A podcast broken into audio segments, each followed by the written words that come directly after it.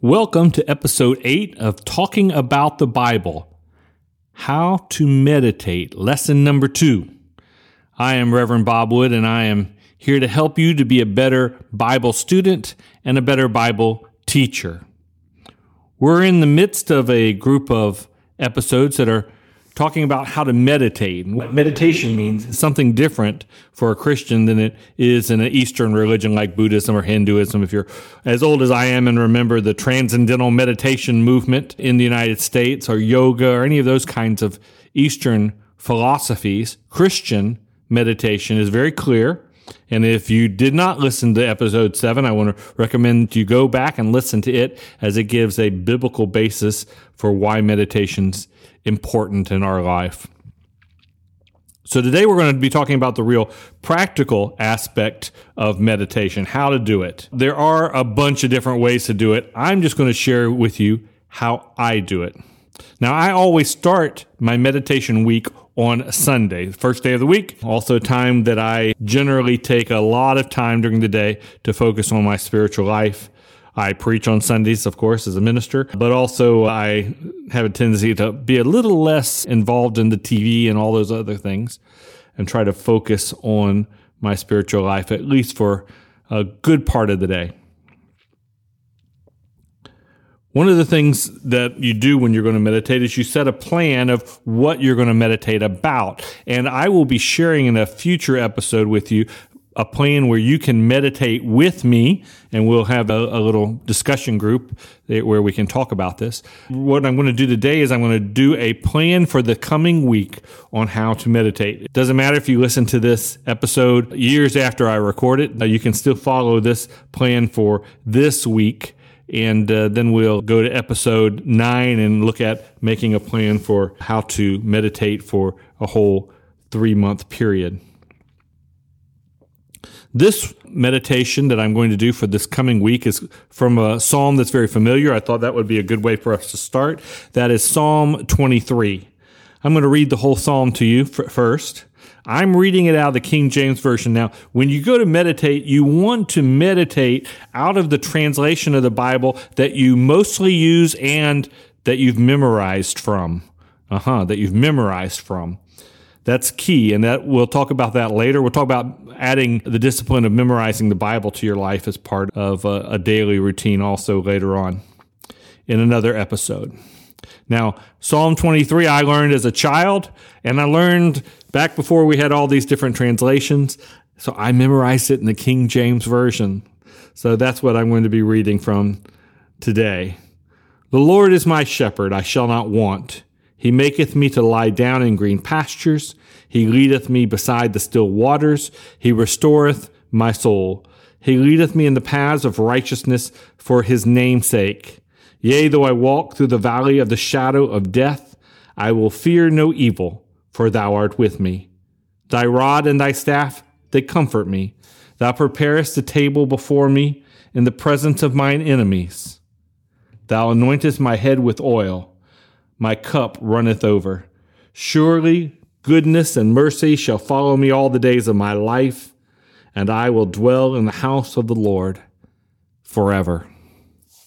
Now, after I've read the passage that I'm going to be meditating on for the coming week, what I do is I go and open either a study Bible, a Bible commentary, some other uh, source where I can get some background information about this passage. Now, if you're already a pastor and you have deep understanding of the Bible, you may not need to do this. But for those of us who do not have a, a deep a, a background in the scriptures, that would be a, the next thing I would do is go get a couple of commentaries. That'd be great. Now you want to, you can use also something like an NIV study Bible, Life Application Bible, not so much, but an NIV study Bible, a Ryrie study Bible, ESV study Bible that goes through and will help you understand certain aspects of this passage that you may not naturally in your experience have a, a, a, familiarity with. For example, there is a passage, uh, a verse here that says, verse 4, the end of it says, Thy rod and thy staff, they comfort me. Now, without the experience of understanding this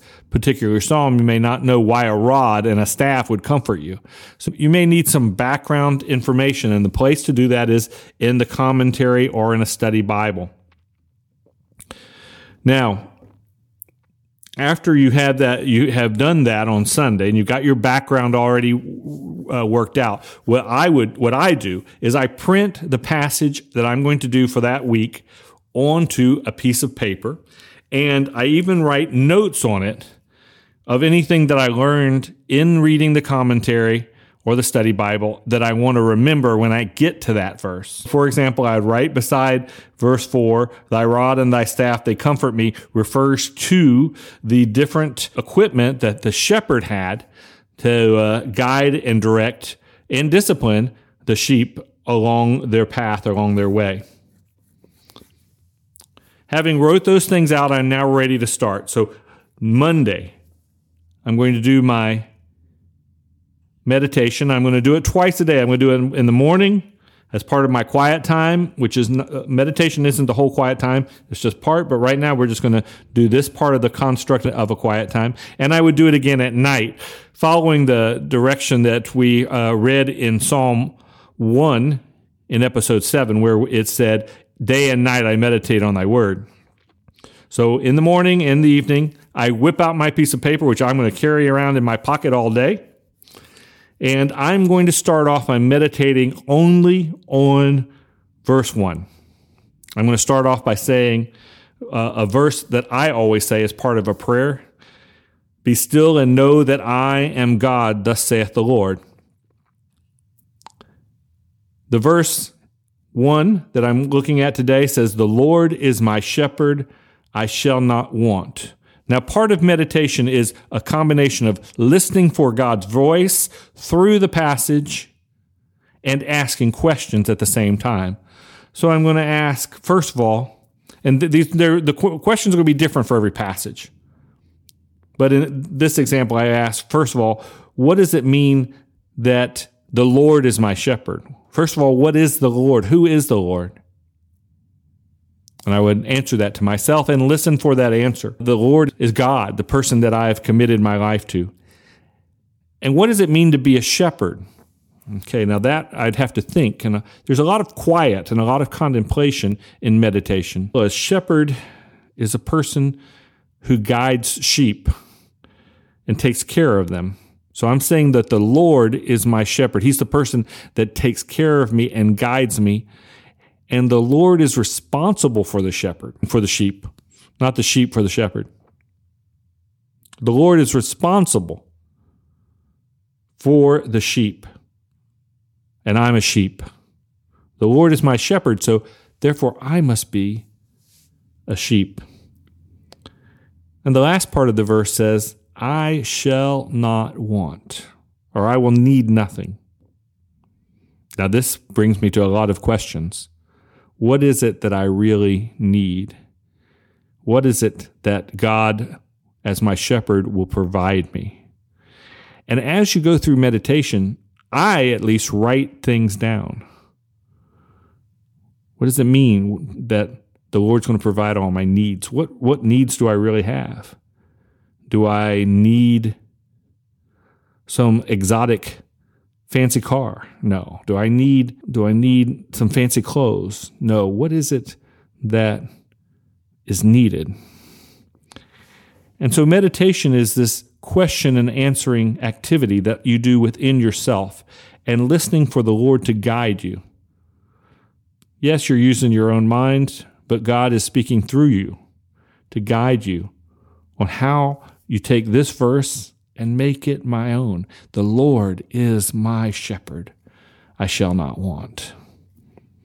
Now, as I question myself right now about what I want, what I need, what I really have to have, which is what the verse is talking about, what I really have to have, well, there's not a whole lot I really need. God has provided well for me. I have food, I have clothing, I have a place to live. He has taken care of my real needs.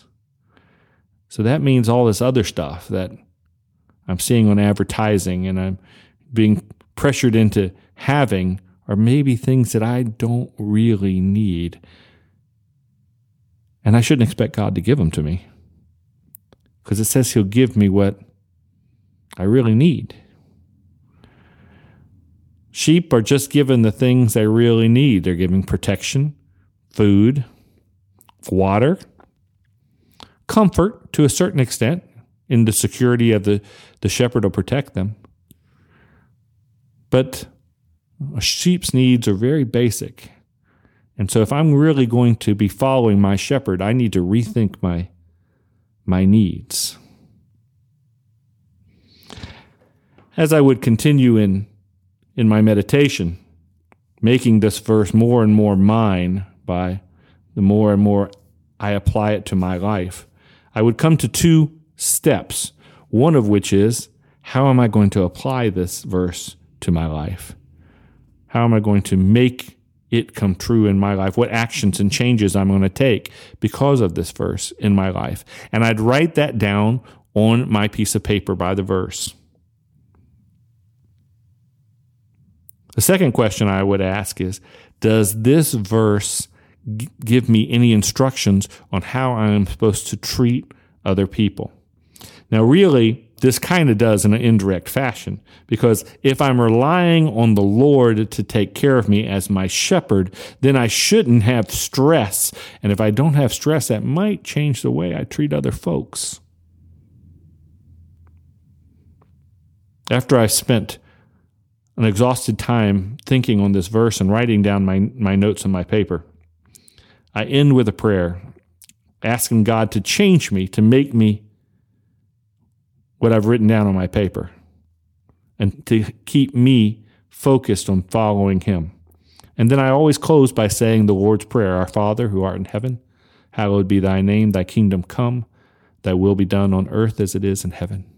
Give us this day our daily bread, and forgive us our trespasses, as we forgive those who trespass against us and lead us not into, into temptation, but deliver us from evil. For thine is the kingdom, and the power, and the glory, forever and ever. Amen. That's how I meditate. Now we're going to look a little deeper in lesson three on the tools and how to make a plan for meditation. But I'm going to tell you if you do this every day, and if you go through scriptures like this twice a day, applying it to you, opening yourself up to God and His Word, it'll change your life. You'll grow closer to Him and you'll grow closer to His ideal for you, which is for you to be perfect. Have a good day.